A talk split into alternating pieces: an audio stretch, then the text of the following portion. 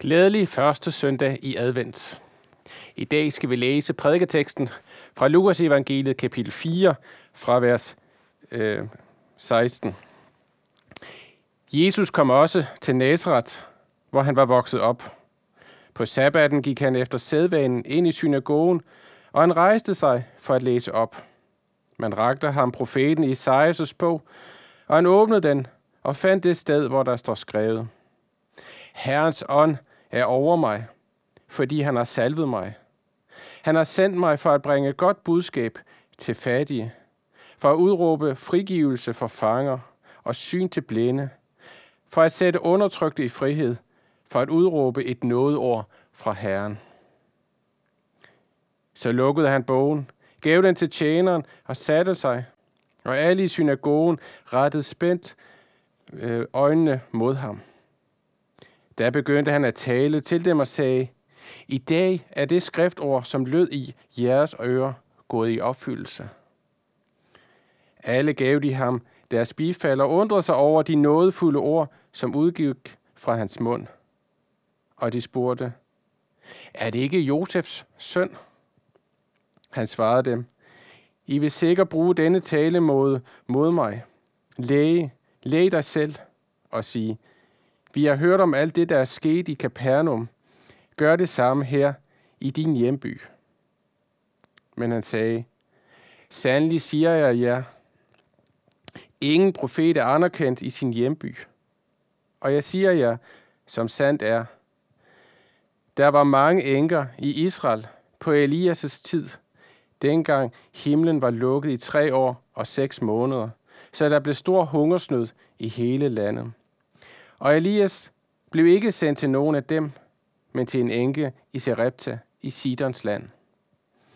Og der var mange spedalske i Israel på profeten Elias' tid, og ingen af dem blev renset, men det blev syren Naaman.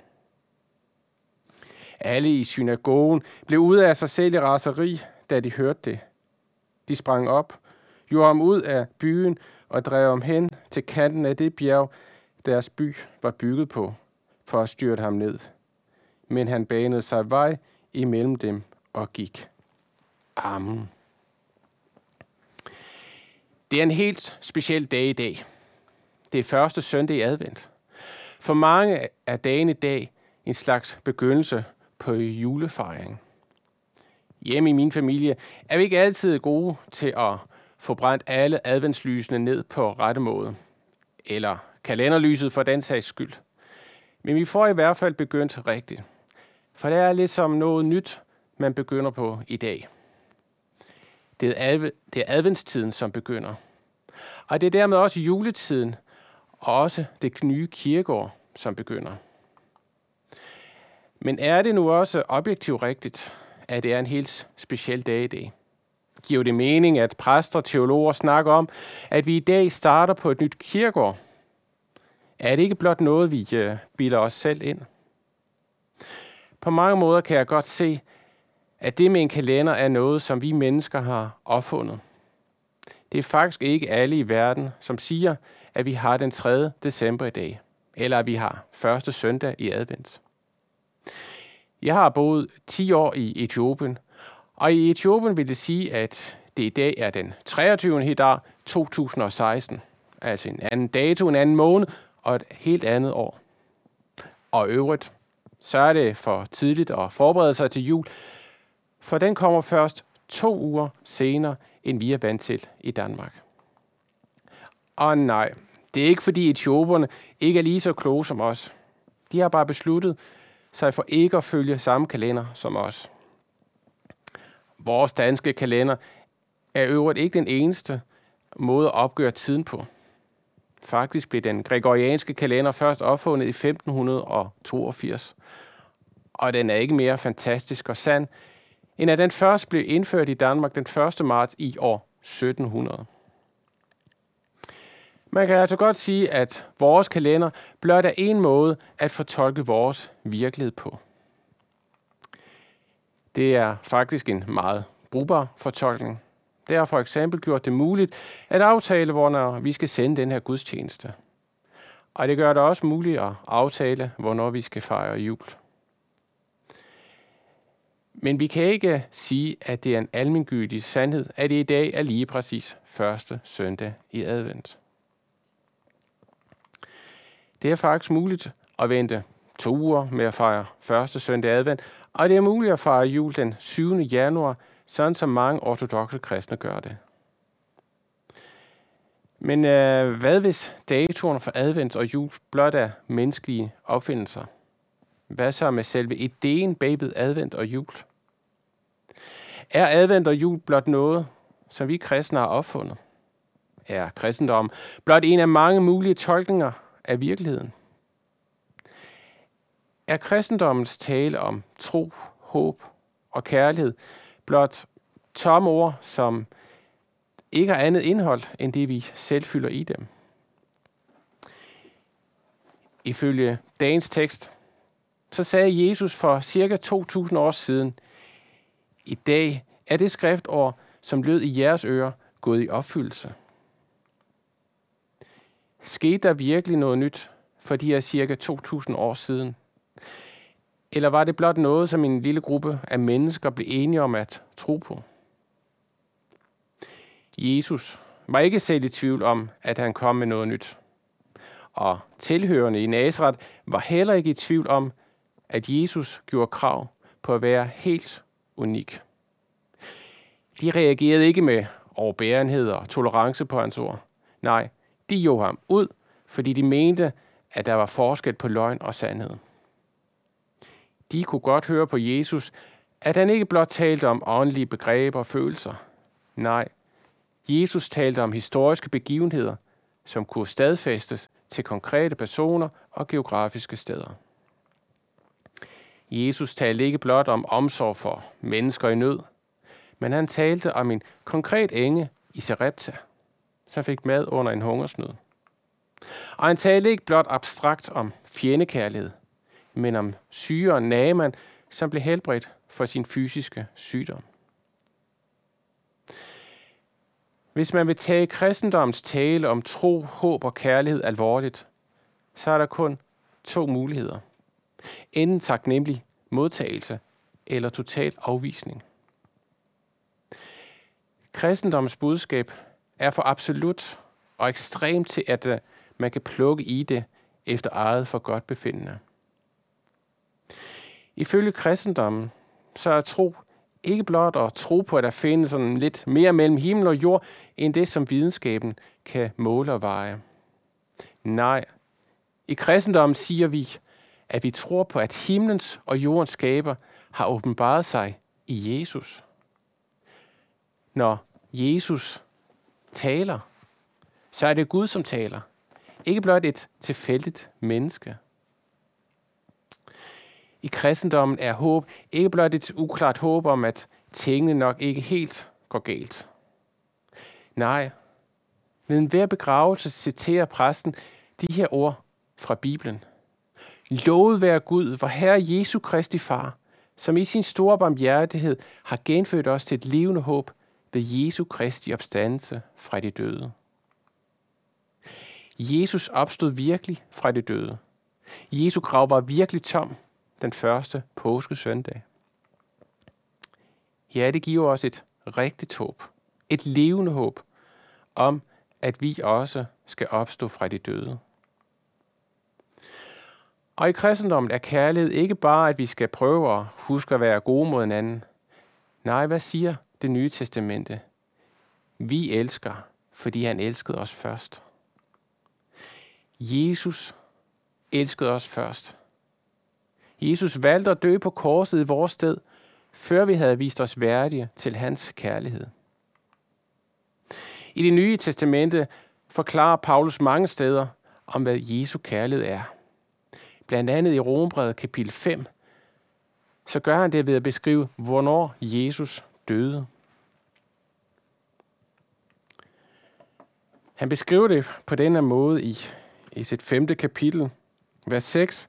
For mens vi endnu var svage, døde Kristus for ugudelige. Og igen i vers 9. Øh, Gud viser sin kærlighed til os ved, at Jesus døde for os, mens vi endnu var syndere. Og igen i vers 10. For mens vi endnu var hans fjender, blev vi forligt med Gud. Altså mens vi var svage, mens vi var ugudelige, mens vi var syndere, mens vi var fjender af Gud, så døde Jesus for os. Hvis du altså ser dig selv som svag, ugudelig, synder eller som en fjende af Gud, så skal du vide, at Kristus var villig til at dø for dig. Det er så et ekstremt et udtryk for Guds kærlighed til os, at vi reelt kun har to valg. Et. Vi må afvise det som noget overdrevet sluder Eller to. Vi må i taknemmelighed sige tak, og i taknemmelighed elske både Gud og vores medmennesker, som et lille forsøg på blot at give en smule igen. Ja, vi kan opleve, at det er sandt. Vi elsker, fordi han elskede os først. Men lad os nu se lidt mere i detaljer på, hvad det var, at Jesus påstod var opfyldt der i synagogen i Nazareth for cirka 2000 år siden. Der står, nu skal jeg lige tilbage, i Lukas kapitel 4, der står, Herrens ånd er over mig, fordi han har salvet mig. Hvad er det, der står her? Jo, Jesus siger, at han er blevet sendt i Helligåndens kraft. I andre steder af Nyt Testamente kan vi på en mere uddybende måde læse, hvad det betyder. Jesus er ikke blot sendt som et åndsfyldt menneske. Nej, han er sendt som en person fra den trænige Gud. Altså i samme kraft som Gud Fader, Gud Søn og Gud Helligånd. Når vi møder Jesus, så møder vi også Gud. Men lad os nu fokusere på, hvorfor Jesus kom til jorden. Ja, hvorfor vi fejrer hans fødsel nu, når vi snart skal fejre jul. Det forklarer dagens tekst os. Vi læser nemlig videre. Han har sendt mig for at bringe godt budskab til fattige, for at udråbe frigivelse for fanger og syn til blinde, for at, sende, for at sætte undertrykte i frihed, for at udråbe et nådeord fra Herren. Jesus blev sendt og kom med et godt budskab. Et godt budskab også til os i dag. Teologer skældner ofte mellem Jesu, Jesu første kom og Jesu andet kom. Her i adventstiden taler vi ofte om dem begge. Jesu første kom er det, som vi skal fejre til jul, altså at Jesus blev født som menneske. Samtidig er mange af adventstidens prædikentekster tekster om, at Jesus skal komme igen ved tidernes ende, når han skal komme at dømme levende og døde, som vi bekender i trosbekendelsen. Det er Jesu andet komme. Der er meget sandt i den her skælden imellem Jesu første og andet komme. Men vi kan let komme til at sætte det for simpelt op. Vi skal ikke blot sidde og vente i et venteværelse og vente på, at Jesus kommer igen anden gang. Og Jesus sidder sådan set ikke bare i, i himlen og, og venter på, at han skal vende tilbage. Nej, Jesus er til stede i vores verden i kraft af Helligåndens virke. Helligånden er fortsat virksomt igennem kirken for at bringe godt budskab. Hvordan skal vi forstå disse ord? Vi skal læse som både profetiske og poetiske ord. Det poeti- eller profetiske ord forstået som noget, der bliver fuldendt i fremtiden ved Jesu andet komme.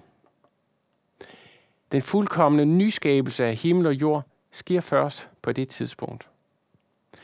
Men selvom løfterne først bliver fuldendt til sidst, så kan vi allerede nu opleve en delvis opfyldelse af disse ord. Allerede nu kan vi se glimt af frelsen. Men vi kan også forstå ordene som poetiske ord. Det poetiske ord, som lægger vægt på at skabe billeder, snarere end øh, en nøgtern, udtømmende og simpel bogstavelig beskrivelse af virkeligheden. Hvis vi blot forstod ordene bogstaveligt, så vil der i de her vers i Bibelen kun være tale om en politisk og denne side frelse. Men hvad så med søndernes forladelse, som Bibelen taler så meget om? Det taler teksten til synligheden ikke om. Og der er altså også en åndelig side ved frelsen. På den anden side, så skal vi heller ikke forstå, i hvert fald ikke kun forstå ordene som billedsprog. Jesus frelser altså ikke kun fra åndelig fattigdom, syndens trældom og åndelig blindhed. Nej, det er ikke for ingenting, at vi tror på kødets opstandelse. Det er ikke kun vores sjæl, som bliver frelst og fri. I de følgende vers og kapitler i Lukas evangeliet ser vi en variation af de måder, som Jesus frelser på. Beretningen efter den her beretning, som vi har læst i dag, det er beretningen om, hvordan han helbreder en mand med en uren ånd, hvor han uddriver en dæmon. Altså en form for åndelig frelse. Men i teksten bagefter, så er der lige pludselig tale om en fysisk sygdom, en feberlidelse, som, som Jesus helbreder. Så kommer der en tekst om Peters fiskefangst, hvor Jesus hjælper øh, Peter med at fange nogle fisk, og hvor det fører til, at Peter bliver opmærksom på, at han er en synder. Igen, en åndelig dimension, der kommer ind over teksten. Så der sker en, en, øh, en variation imellem det åndelige og det øh, fysiske. Hovedpointen i resten af Lukas evangeliet er, at Jesus i praksis viste, at han er i stand til at bringe fuldkommen frelse. Det var ikke blot tomme ord, han sagde i synagogen i Nazareth. Jesu ord var altså sande for 2000 år siden. Og de er sande i dag. Også i dag kan vi på vegne af Jesus og i Helligåndens kraft fortsat forkønne det gode budskab og frelse. Eller sagt på en anden måde, vi kan også drive mission i dag. Og på samme måde som Jesus, så må vi også drive mission på en holistisk måde. Vi må bringe godt budskab til både dem, som er fysisk fattige, og dem, som er åndelige fattige. Vi må udråbe frigivelse for dem, som er i politisk fangenskab, og dem, som er bundet af synd og andre onde åndelige magter. Og vi må være med til at give nyt syn til dem, som er blinde på grund af sygdom, og til dem, som er åndeligt blinde og ikke ser nogen udvej fra deres åndelige problemer. Kort sagt, så lad os udråbe et nådeord fra Herren. På samme måde som Jesus ikke nåede at helbrede alle syge i Israel, da han levede. På samme måde, så kommer vi heller ikke til at bringe fuldkommen frelse og fornyelse til vores verden i dag. Som leder af LM's internationale missionsarbejde, så ved jeg alt om dette. Der er uendelig mange muligheder for at forkynde evangeliet til folk, som aldrig har hørt om ham. Og der er også uendelig mange udfordringer med fattigdom, sygdom, undertrykkelse forskellige steder i verden. Der er ikke grænser for, hvor mange nye missionærer, som der er brug for, og der er ikke grænser for, hvor mange penge, der er brug for. Der er så meget arbejde, som vi ikke har ressourcer til at få gjort. For den fuldkommende frelse kommer først ved Jesu genkomst, ved tidernes ende. Men vi får i dag lov til at dele ud af vores overskud, vores glæde, så meget som det er muligt, både i Danmark og ude i verden. Og både nu, i adventstiden, i juletiden og resten af kirkeåret. Så lad os dele ud af dagens gode nyhed. Glædelig advent til os alle. Lad os bede. Tak, Hellig Almægtig Træne Gud, fordi du sendte Jesus til verden for at udbrede et godt budskab, for at bringe et godt budskab, for at bringe frelse. Tak, fordi vi også får lov til at bringe dette budskab videre.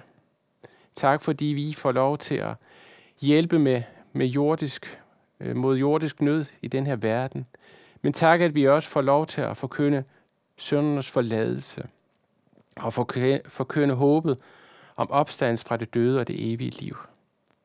Ja, Herre, jeg beder dig om, at vi må glæde os over dette budskab, og at vi må med glæde må dele ud af det her i adventstiden. I Jesu navn. Amen. Modtag velsignelsen. Herren velsigne dig og bevare dig. Herren lader sit ansigt lyse over dig og være dig nådig. Herren løfte sit ansigt mod dig og give dig fred. I faderens, i søndens og helligåndens navn. Amen.